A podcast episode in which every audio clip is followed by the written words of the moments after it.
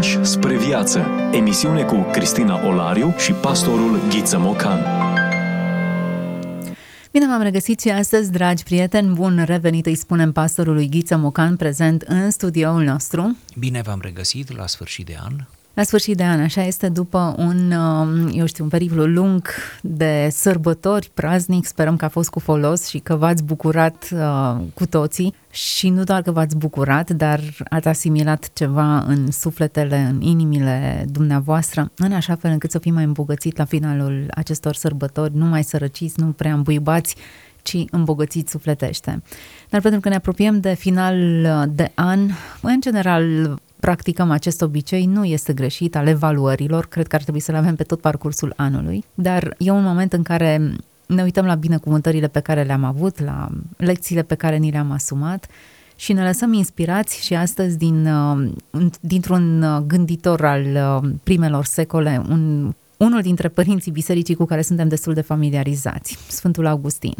Fără îndoială, Sfântul Augustin este cunoscut în cultura română mai mult decât alte personaje din epocă, S-a născut în anul 354, s-a stins în anul 430, este cel mai mare părinte al bisericii latine, adică occidentale, s-a născut la Tagase, în nordul Africii. A studiat și apoi a predat la Cartagina, Roma și Milano. A fost atras o vreme de maniheism și de scepticism, dar în anul 386 s-a întors la creștinism hotărătoare în acest sens fiind influența episcopului Ambrozie de Milano, care l-a și botezat în noaptea de Paști a anului 387. În anul 389 a revenit la Tagase, unde a întemeiat o comunitate monahală, adică o mănăstire, iar în 395 a fost numit episcop de Hippo sau de Hipona, funcție pe care a păstrat-o până la moarte. Dintre numeroasele sale tratate teologice și filozofice,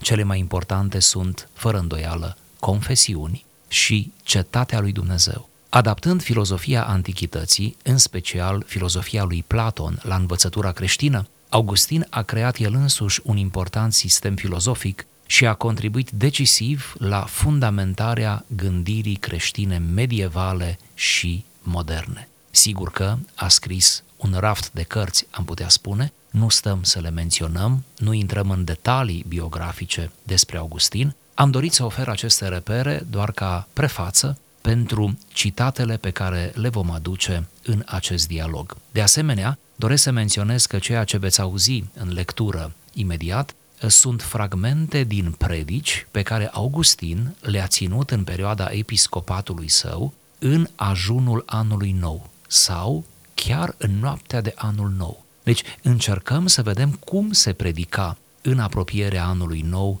în primele secole, care erau frământările uh, lui Augustin și a altor părinți ai bisericii, pentru că toți aveau aproximativ, aproximativ aceleași frământări, și cum creștinii erau îndemnați să rămână în credință chiar și la trecerea dintr-un an în altul. Atunci când lumea păgână în care ei erau se răsfăța, se dezmăța, se pervertea în modurile cele mai grosolane. Cum anume creștinii să uh, abordeze cumva nu, această provocare morală a mediului uh, într-un context totuși de sărbătoare, de celebrare a sfârșitului unui an și începutului unui an nou.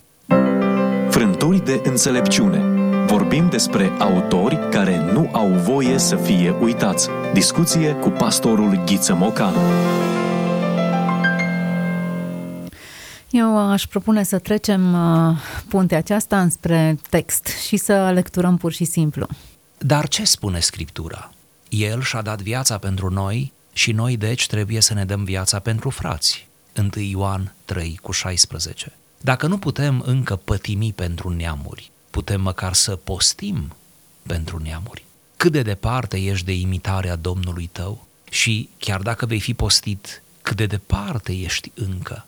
Este bine să fii aproape, dar cum te îngrozești cu desăvârșire, când tu te temi chiar și de o treaptă a acesteia, o treaptă atât de apropiată și atât de joasă. Este aproape de pământ treapta aceasta. Nici nu știu dacă trebuie să-i spun chiar treaptă pe care nu vrei să o urci. De fapt, ce este atât de greu să postești pentru un timp ca să mănânci la o oră târzie într-o zi atât de scurtă. Nu este greu, nu e obositor deloc. A te îngriji de o treabă te constrânge adesea să faci ceea ce tu nu vrei să împlinești pentru Dumnezeu din evlavie. Din moment ce biserica lui Dumnezeu vrea, tu nu vrei să postești. Dacă ai juca zaruri, ai posti și ai tot posti ca să nu te ridici învins. Ca să învingi, temându-te să nu fii înfrânt de un om și să pierzi bani, ai posti. Dar tu nu postești de frica de a nu fi înfrânt de diavol în inimă. Nimic nu este mai ușor decât postul în niște zile atât de scurte. Dar tu nu vrei să postești de anul nou. Puneți-vă la încercare ca să vă bucurați de voi și să ne bucurăm de voi. Cât de mică este ispita. Totuși, poate să încerce tăria unui creștin. Și în aceeași predică, Augustin continuă. Acum, tu asculți predica, aștepți să te însuflețești din cuvântul lui Dumnezeu și îndemnul arde în inima ta. Aprind ceva în sufletele voastre, văd, cunosc, dar flacăra aceasta prinde putere. În scurt timp după terminarea predicii, vei pleca din acest loc spre furtunile și frigul lumii. Știți prea bine că această lume pare că este în clocot în timpul acestei sărbători deșănțate, dar sunt vânturi reci de care trebuie să ne temem ca nu cumva să înghețe inimile credincioșilor. Astfel, fraților, după cum am spus, cuvântul dumnezeiesc să prindă tărie în inima voastră. Dacă acesta se va întări, furtunile acelea prin care veți trece peste puțin timp afară, mai degrabă vor înteți flacăra, făcând-o mai mare, nu o vor stinge, dacă focul nu este unul mic și care poate fi stins ușor. Dacă acum inima voastră arde asemenea câlților, când intrați, când strigați, când iubiți, când vă bucurați de cuvântul lui Dumnezeu, veți ieși în scurt timp afară și se va stinge la suflarea unei singure guri. Atunci când ți se va spune, oare cu adevărat ai de gând să postești azi? Se va stinge pe dată, deoarece a început să ardă precum câlții. Însă, dacă arde precum cărbunii încinși, oricât de multe sfaturi rele vor sufla vânturile potrivnice, ele nu vor reuși decât să mărească flacăra și să o însoțească ard precum cărbunii cei care au renăscut în viața cea nouă. De fapt, cărbunii când ard se reîntorc la viață ca din morți. Așadar, dacă ai reînviat prin înflăcărarea dragostei lui Hristos, astfel să ardă dragostea lui în inimile voastre, încât nici unul dintre aceste vânturi potrivnice să nu o stingă. Știți ce urmează să înfruntați când veți ieși de aici și îi mulțumesc lui Dumnezeu că ați venit. Fapt că v-ați adunat într-un număr mai mare zilele acestea nu îmi displace, ba chiar îmi face plăcere. Într-adevăr, ați găsit măsura, fiindcă cei care nu au obiceiuri asemănătoare cu ale voastre se grăbesc spre altele și se îndeletnicesc cu diferite plăceri zadarnice și astfel vă pun la dispoziție răgazul și posibilitatea de a împlini în voi ceea ce s-a spus, scapă-ne, Doamne, Dumnezeul nostru și strânge-ne din mijlocul neamurilor. Psalmul 106, 47. Așadar, acum sunteți adunați la oaltă, dar chiar și atunci când veți ieși și vă veți amesteca printre ei trupește, să nu fiți de acord cu ei, să nu vă dedați la rele și nebunii, și astfel veți rămâne adunați dintre neamuri oriunde ați fi cu trupul. O, dacă ați avea de a face cu acești sfătuitori răi numai în piețe și nu chiar și în casele voastre. Când vrea tatăl să postească, nu vrea fiul. Și când vrea ea, nu vrea el. Deci, cel care nu vrea și nu vrea deoarece socotește ziua aceasta una de sărbătoare, este un vânt potrivnic. Însă el, creștinul adevărat, să ardă în așa fel încât nu numai să nu poată fi stins, ci chiar să îl poată aprinde și pe celălalt. Suntem ce consumăm. Hrănește-ți mintea cu adevărul ca să trăiești autentic. Asculți emisiunea Pași spre viață cu Cristina Olariu dintr-o predică pe care Sfântul Augustin a rostit-o, iată, cu sute, cu mii de ani înainte. Ne aflăm undeva în 300 înspre 400, pe la jumătatea... Undeva la cumpăna anului 400, da. Pe acolo. Cât de interesant această predică rostită cu ocazia sărbătorii. Iată o invitație la post. De unde să apucăm acest, această invitație la post? În contextul în care toată lumea gătește de nu mai poate și în contextul în care jumătate, dacă nu chiar ceva mai bine din mâncarea gătită, nu se consumă. Și iată ce emisiune nepopulară facem noi. Să vedem cum ne va fi audiența la finalul acestui episod. S-ar putea să-i pierdem pe ascultători chiar la sfârșitul anului. Sperăm că nu. O bună parte dintre noi, după ce trecem sărbătorile, spunem, iar am exagerat cu mâncarea.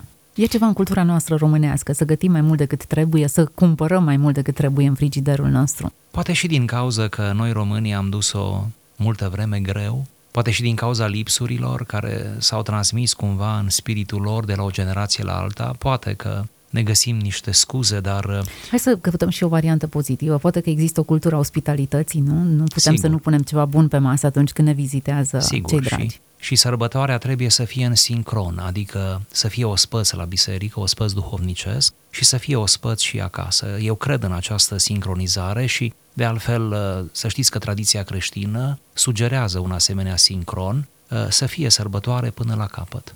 Bun, aici asistăm la un alt tip de sărbătoare. Nu este o sărbătoare religioasă, anul nou, trecerea din anul vechi în anul nou e mai degrabă o sărbătoare păgână sau laică, socotită în felul acesta. Așa e. Ei bine, în acest context, ceea ce ne propune aici Sfântul Augustin este post. Pregătirea pentru Revelion, ca să punem într-un cuvânt, era o pregătire minuțioasă pe care o făceau părinții bisericii cu turma lui Hristos. De ce? Așa cum ați sugerat, trecerea dintr-un an în altul era considerată o sărbătoare păgână și ea era păgână. Acum, dacă păgân ni se pare un termen prea aspru, putem folosi o sărbătoare laică.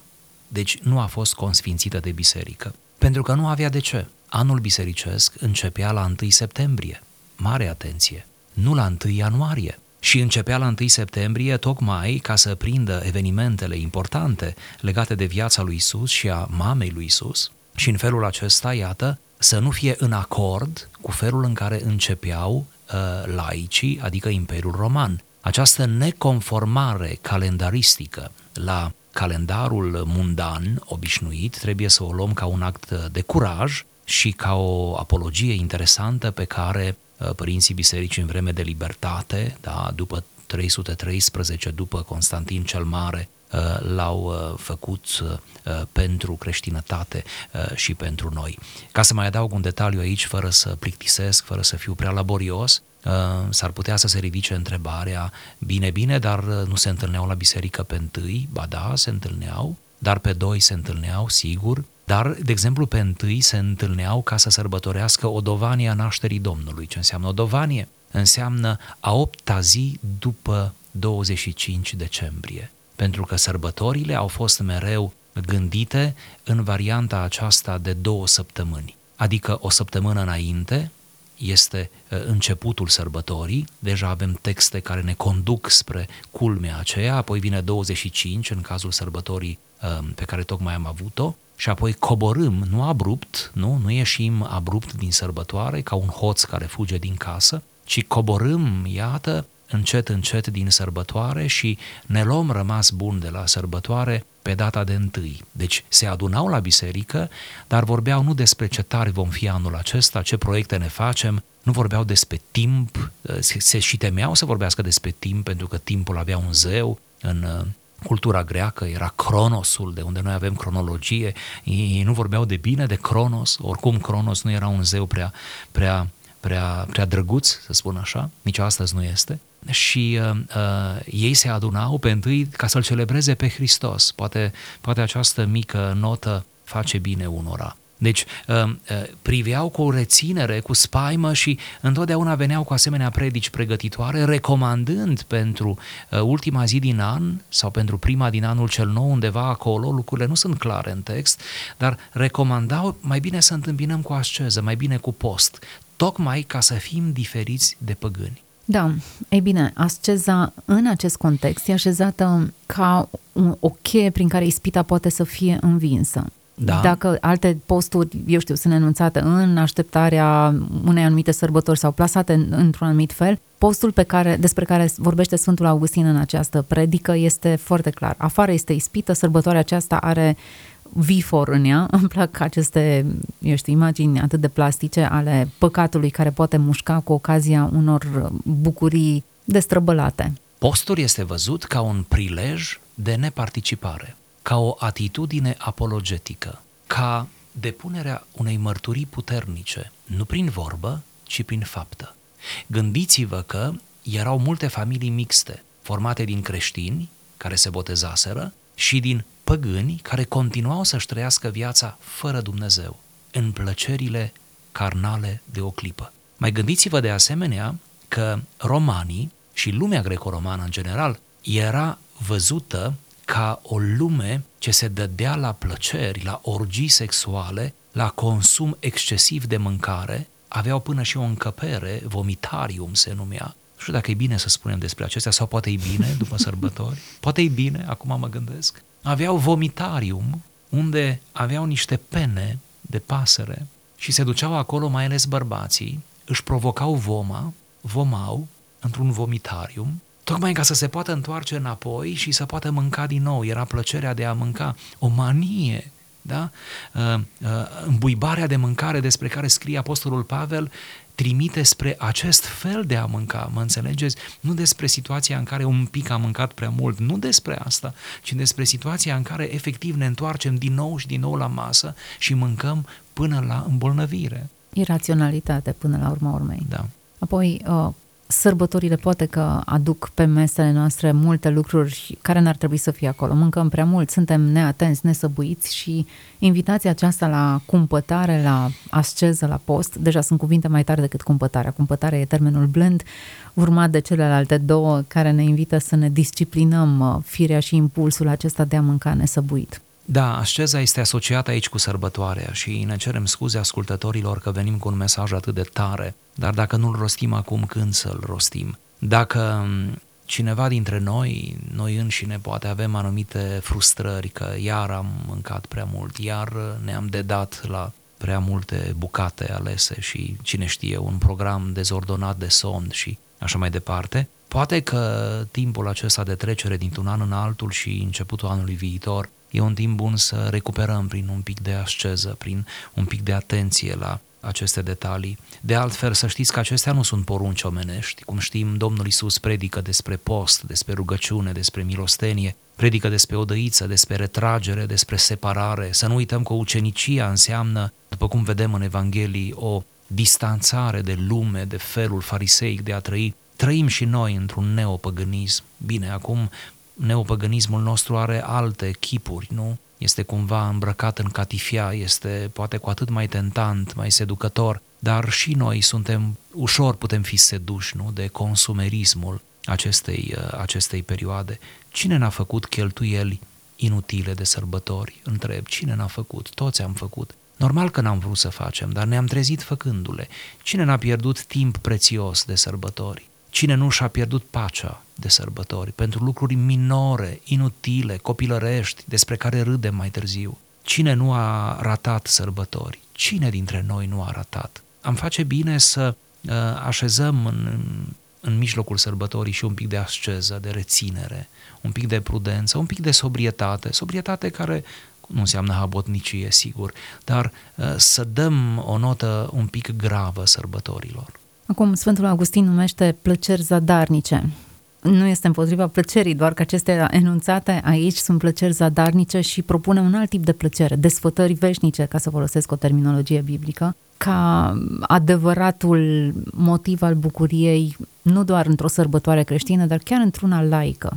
Da, încearcă, într-un fel, Sfântul Augustin să înbisericească până și această sărbătoare, să-i dea o conotație duhovnicească, să sesizăm această notă. De altfel și alții, Vasile cel Mare, Ioan Gură de Aur, Grigorie de Nisa, Grigorie de Nazians, ca să oferim și alte nume, mai ales din tradiția răsăritiană. Toți aceștia, alături de alții mai puțin cunoscuți, se străduiesc cumva ca trecerea aceasta dintr-un an în altul să nu o bagatelizeze, să nu o anuleze, pentru că omul simte o emoție când schimbă anul, nu? Simțim o emoție mai mare decât trecem dintr-o săptămână în alta. Totuși sunt unități de timp destul de mari care reperează viața noastră. Ne numărăm și vârsta cu ani, nu, nu numărăm în număr de zile. Deci, părinții bisericii au fost atenți cumva ca să nu uh, zdruncine, nu în mod violent, această emoție a trecerii dintr-un an în altul. Ce și-au dorit ei era ca să sfințim această emoție, să o facem diferit, să depunem o mărturie diferită și nu mă îndoiesc, chiar dacă nu avem documente, nu mă îndoiesc că mulți dintre cei care îi ascultau pe oamenii aceștia au împlinit aceste cuvinte, au fost entuziasmați, au reușit să arate și un alt mod de a trăi sărbătoarea. Oare nu este și un alt mod? Oare numai cu beție? Oare numai cu, cu sexualitate? Oare numai cu, cu lucruri extreme? Se poate sărbători, ori creștinismul a venit ca să arate că sărbătoarea poate fi și frumoasă, și curată, și fără urmări, nu nocive. Cum există câteva aspecte pe care Sfântul Augustin le surprinde în acest mesaj. Unul e oricât v-ați simți de aprinși aici, afară este fric și s-ar putea ca realitatea aceasta care vă entuziasmează acum să se stingă de îndată ce ați trecut de pragul bisericii. Într-un fel, ar vrea să se asigure că atmosfera din biserică este purtată dincolo de pragul acestei biserici și o bună parte din mesajul lui subliniază acest lucru. Ar vrea să se asigure că nu este emoționalism pur. Câlți. Câlții, care sunt emoția simplă, trecătoare, episodică. Acum, zice el, cum ați auzit, acum vă bucurați de predică, acum văd că vă întăriți, acum citesc în ochii voștri multă speranță, multă bucurie, acum stăm bine pentru că stăm la biserică, eu mă îngrijorez nu pentru aici. Oare cum vorbea Sfântul Augustin de citea în ochii audienței acest entuziasm? Cred că vorbea cu multă însuflețire, cred că în primul rând el era acolo, nu? Încerc să-mi imaginez uh, scenariul acesta, oamenii aceștia din cu sute de ani înainte care stăteau în preajma cuvântului în biserică. Aici este și un element pastoral care merită menționat. Uh, preocuparea acestor vorbitori pentru ce vor face oamenii după, când vor ieși în frigul de afară. Aici la noi în biserică e cald, o căldură spirituală, aici ne înflăcărăm, aici ardem, aici suntem cărbune aprinși, aici e minunat, dar ieșim în frigul de afară și frigul aici era asociat chiar cu frigul și fizic, nu? Într-o climă temperată în care trăia și Augustin. Deci uh, ieșim în vifor, în vânturile acelea și dacă suntem foc de câlți, primul vânt va stinge toată mărturia noastră. Dacă suntem cărbuni aprinși, prin aprindere, zice așa de frumos Augustin, cărbunii când ard se reîntorc la viață ca din morți, nu? Și aici focul, nu? Care cuprinde cărbunii, este văzut ca o ca o viață, ca o vitalitate. Pun cumva sau pune cumva focul uh, în valoare, nu? Uh, viața cărbunelui. Discuția despre ce se întâmplă după ce pășim dincolo de pragul bisericii continuă. Dacă am avea uh, dușmani doar în piețe, dacă am avea oameni care vorbesc împotriva Evangheliei doar în piețe, lucrurile ar fi bine, bune. Însă se întâmplă ca acest lucru să fie chiar în case. Menționați puțin mai devreme despre cupluri mixte în care nu există acord în ce privește credința creștină. Și iată cum uh, drama nu se trăiește în spațiu public de care te poți feri mai ușor prin neparticipare, ci uneori drama se consumă în spatele ușilor închise a mediului domestic. Iată cum o soție credincioasă va avea de îndurat o atmosferă neprielnică, mai ales cu prilejul sărbătorilor. Iată cum ea va fi persiflată, nu? Iată cum va fi jignită, cum va fi uneori sedusă spre tot felul de practici pe care le-a lepădat, nu? Prin botez. Iată cum mărturia credinței se, se depune acolo unde e cel mai greu în familie și dacă sărbătorile sunt uh, ocazii pentru familie, ar fi și ocazii de mărturie, nu? A noastră în mijlocul familiei. Unde depunem cel mai greu propria mărturie pentru Hristos? În familie, între rudeniile noastre. Cumva textul acesta ne dă și o consolare și un imbold să nu fim ipocriți, nu? să ne trăim credința cu smerenie, dar cu demnitate și în raport cu cei dragi pe care îi iubim, pe care n-am vrea să-i jignim și care ar trebui să vadă și să rămână cumva uh, duși pe gânduri Uh, mulți dintre păgânii din vremea aceea și nu numai s-au întors la Dumnezeu, tocmai pentru că ani la rând au văzut în cineva din familia lor o asemenea mărturie, repet, smerită și demnă, nu doar demnă, ci și smerită. Finalul acestei predici vorbește despre cât de molipsitor este un creștin adevărat, cât de contagioasă poate să fie uh, dorința lui de a rămâne curat, de a trăi integru, e molipsitoare. El, creștinul adevărat, să ardă în așa fel încât nu numai să nu poată fi stins, ci chiar să-l poată aprinde și pe celălalt. Ce frumos! Cu adevărat, credința trăită în mod practic și autentic este o mărturie bună care influențează și care îi, îi antrenează și pe ceilalți, îi determină și pe ceilalți să o trăiască în același mod. Și care începe din familiile noastre, din case, dintre rudenii, între prieteni și apoi, sigur, se dezvoltă între colegii de serviciu, vecini și alți oameni cu care din diferite motive ne intersectăm în viață. Și iată că încheiem anul acesta cu Sfântul Augustin, bun final, ce să spunem, dacă nu am patinat pe sfera evaluărilor de final, am poposit într-un punct în care ne-am reamintit de un element pe care l-am menționat în, pe parcursul emisiunilor noastre. Asceza e un cuvânt lipsit de popularitate în contextul în care noi trăim, dar cumpătarea este termenul pe care Biblia îl aduce de nenumărate ori în față a trăi cu cumpătare, având prioritățile bine stabilite, a înțelege ce rămâne veșnic și ce e trecător, e un imperativ al vieții creștine. Dacă ar fi să punem tot fragmentul într-o singură propoziție, ea ar putea să sune așa. Aveți grijă să nu vă pierdeți sufletele, trecând dintr-un an în altul. Aveți grijă. Așa să ne ajute Dumnezeu. Să aveți o trecere frumoasă dintr-un an în celălalt, cu binecuvântarea lui Dumnezeu și cu credință în inimă. Toate cele bune! Ați ascultat emisiunea Pași spre viață cu Cristina Olariu și pastorul Ghiță Mocan.